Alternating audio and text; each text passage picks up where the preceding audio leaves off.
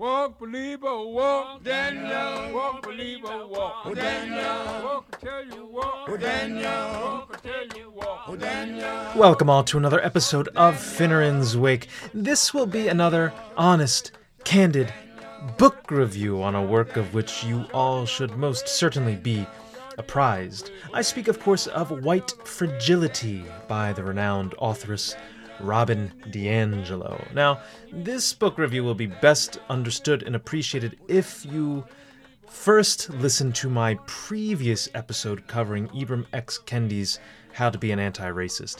Now, I read these uh, sequentially uh, Kendi's work first and DiAngelo's second. So, if you go back, listen to that episode, I think you'll more. Well, you're going to enjoy this one uh, more. And with those introductory and prefatory comments aside, we delve into White Fragility. What follows is my review. Dizzied by the circular logic and incessant tautologies of Mr. Kendi, by whom I felt myself being, chapter after chapter, deliberately misled, I turned to the esteemed professor's compatriot in the fight against racism, Robin DiAngelo, in hopes of receiving from her clearer guidance along this troubled path of whiteness, a path from which I'd like to, yet fear I can't, get off. If Kendi is a theorist, DiAngelo is an interventionist. The former floats ideas, while the latter implements actions. DiAngelo, far less interested than Kendi in giving us an autobiographical sketch of her life, gets down to brass tacks, telling us the problem, whiteness, what else, and the solution by which that fair skinned plague can be, if not extinguished, then ameliorated. More on that in a moment. First, it should go without saying that DiAngelo, like Kendi, is a racial essentialist. Unlike the honored Dr. Martin Luther King Jr., to whom race was something more accidental than essential, DiAngelo perceives race as the defining quality of one's being, the one certain feature without which a human simply can't be understood. Having accepted that monistic, reductive point of view, she proceeds to claim that, quote, race will influence whether we will survive our birth, where we will live, which schools we will attend, who our friends will be, what careers we'll have, how much money you'll earn, your health, your lifespan, etc. End quote. So, in a word, race determines everything. Race über alles. And race unter alles. It's at once above and beneath all. It permeates all. Race is omnipresent, inescapable, and determinative of everything in life. It's a kind of New Age mm, Calvinism, a reversion back to that bleak doctrine of unfreedom in whose service many a gloomy life was led. Only now, it, in its woke, secular, updated version, your life is predetermined not by an omniscient God, upon whose divine mercy and boundless charity your pious supplications might occasionally succeed in having some mollifying effect, but by the amount of pigment in your skin. Oh, joy! She goes on to repeat the platitude that, quote, race, like gender, is socially constructed.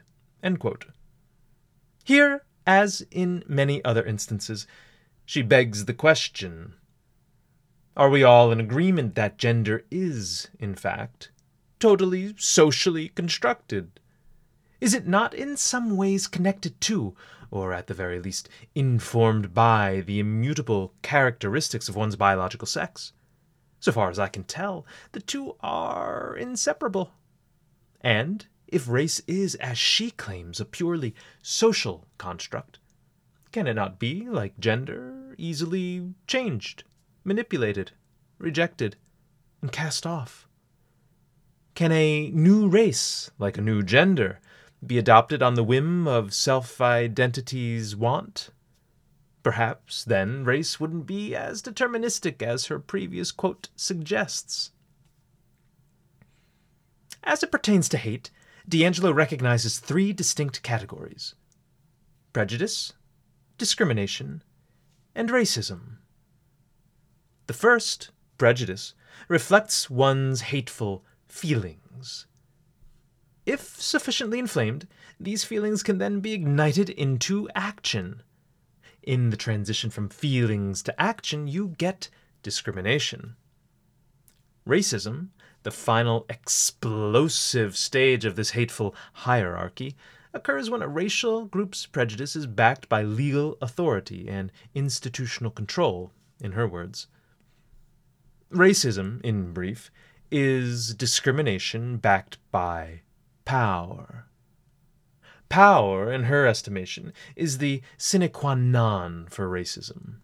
Thus, to those who are impotent, to whom the levers of institutional control have been made inaccessible, behind whom the enforcement of the law is absent, the charge of racism can never stick.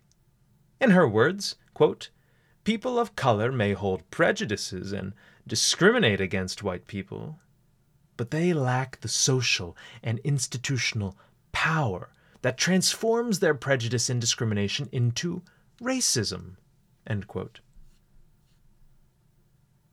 A few months ago, at the joyous outset of the Christmas season, a black man by the name of Darrell Brooks drove his red SUV through a holiday parade in Waukesha, Wisconsin, a quaint little town through whose festive streets a bunch of white people were marching. His heinous act resulted in the deaths of six people. The youngest victim was only eight years of age, and the injuries of sixty two. To the public's knowledge, the motivations for his crime were, at first, undisclosed. We were left to wonder exactly how a man could be led to such uncivil, reckless, and murderous behavior. Eventually, you know, thanks to the media's curiosity about the matter, these motivations came to light. His stated reason for carrying out this attack was to kill white people. On his social media posts and through the lyrics of his homemade rap songs, he made this intention painfully and repeatedly clear. Would DiAngelo have us believe that this attack was not racially motivated? Was it prejudiced and discriminatory, but not quite racial? No.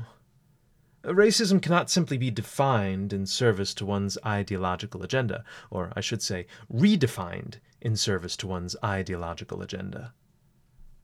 Uh, to put a finer point on it, she asserts that, quote, only whites can be racist because they have the social and institutional power. Every other race is, by the terms of her edict, immune to the charge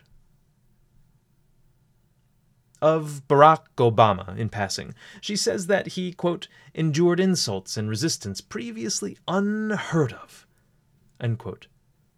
Upon the utterance of whose final syllable, the teetotaler Trump leapt up and shouted, Hold my beer. Uh, DiAngelo published this book in 2018, at the midpoint of Trump's presidency. Even with two years reigning by that point, no single president in all of American history had been so viciously insulted. Kathy Griffin wanted him decapitated. Anthony Bourdain wanted him poisoned. Johnny Depp wanted him shot. Nor fiercely resisted. Remember the Women's March. The espionage on Trump Tower's servers. The Steele dossier. The probe by Fusion GPS. The Mueller report. The first impeachment. The second impeachment. I know. It's a side point, but that doesn't mean it should go overlooked.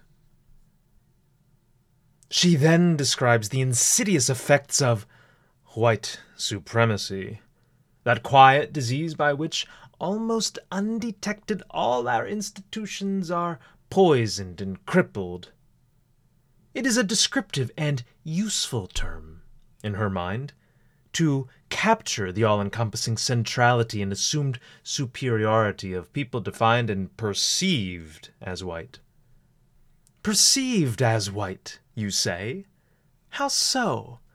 Perhaps in the way that George Zimmerman suddenly became a white Hispanic, or the way in which Larry Elder, when vying for the governorship of California, became white adjacent. Or rather, the black face of white supremacy, the despicable term with which the LA Times, of all newspapers, crowned him. It is white supremacy that, quote, describes the culture we live in. A culture, in her view, that, quote, positions white people as ideal. Again, I'm not sure that's correct. Reflect for a moment on the most beloved figures in our culture. In sports, we adore the likes of LeBron James, Lamar Jackson, Patrick Mahomes, and the immortal Tiger Woods. In comedy, the most bankable stars are Dave Chappelle, Kevin Hart, and Katt Williams. In entertainment, the most celebrated actors are Denzel Washington, Dwayne The Rock Johnson, Jamie Foxx, and, until recently, Will Smith. Our music is dominated by black rappers, singers, and instrumentalists ranging from Kanye West to Beyonce to Questlove. Does this really sound to you like a culture atop whose summit white people are undeservedly and disproportionately placed? Or does it sound rather like a culture that celebrates merit, that recognizes genius, for which greatness in any given field is the only true criterion of success? DiAngelo goes on to claim that, quote, silence is one of the ways that racism is manifest. She calls it an imposed silence, as if there were some form of invisible coercion involved. Here, as elsewhere, she commits a fallacy. This claim is wholly unfalsifiable. How does one prove, in a friendly moment of silence interrupting a conversation about sports in which Mark, my black friend, and I are engaged, that racism is suddenly manifest? And according to DiAngelo's theory, the racism is necessarily coming from me. I think not. Finally, she asserts that, quote, white is a false identity, an identity of false superiority. In that sense, she concludes, whiteness isn't real. Well, then, in that case, is she not tilting at windmills? Is she not brandishing her sword at distant vaporous clouds? Is not whiteness everything to her? Is it not her summum malum, the ultimate evil, the deeply rooted oppressive force by which America has been warped, against which her entire philosophy argues? Who's to say? On this point, uh, the work's a bit confused. Yet, that being said, it's still worthy of your time, for no other reason than its impact on the culture. And with that, we complete another honest book review, to which you'll not be treated anywhere else. Now, I've actually read these books, I've considered them, I've deliberated over them deeply, and I've given you my best assessment of them. Now, you can go on and read them if you wish, or you can just take my advice, which, as I, um, as I think, is quite sound. Now, if there's any book of which you want me to do a review, please feel free. Reach out to my email address. It's finneranswake at gmail.com. That's finneranswake at gmail.com, or you can visit me on my social media pages. Now, please, if you have the opportunity, if you find this content delightful, educational, worthwhile, subscribe to this channel, leave a five star review, and visit my other sister channel, Pneuma, P N E U M A Meditations, and enjoy a brief while there. And with that, farewell from Finneran's Wake.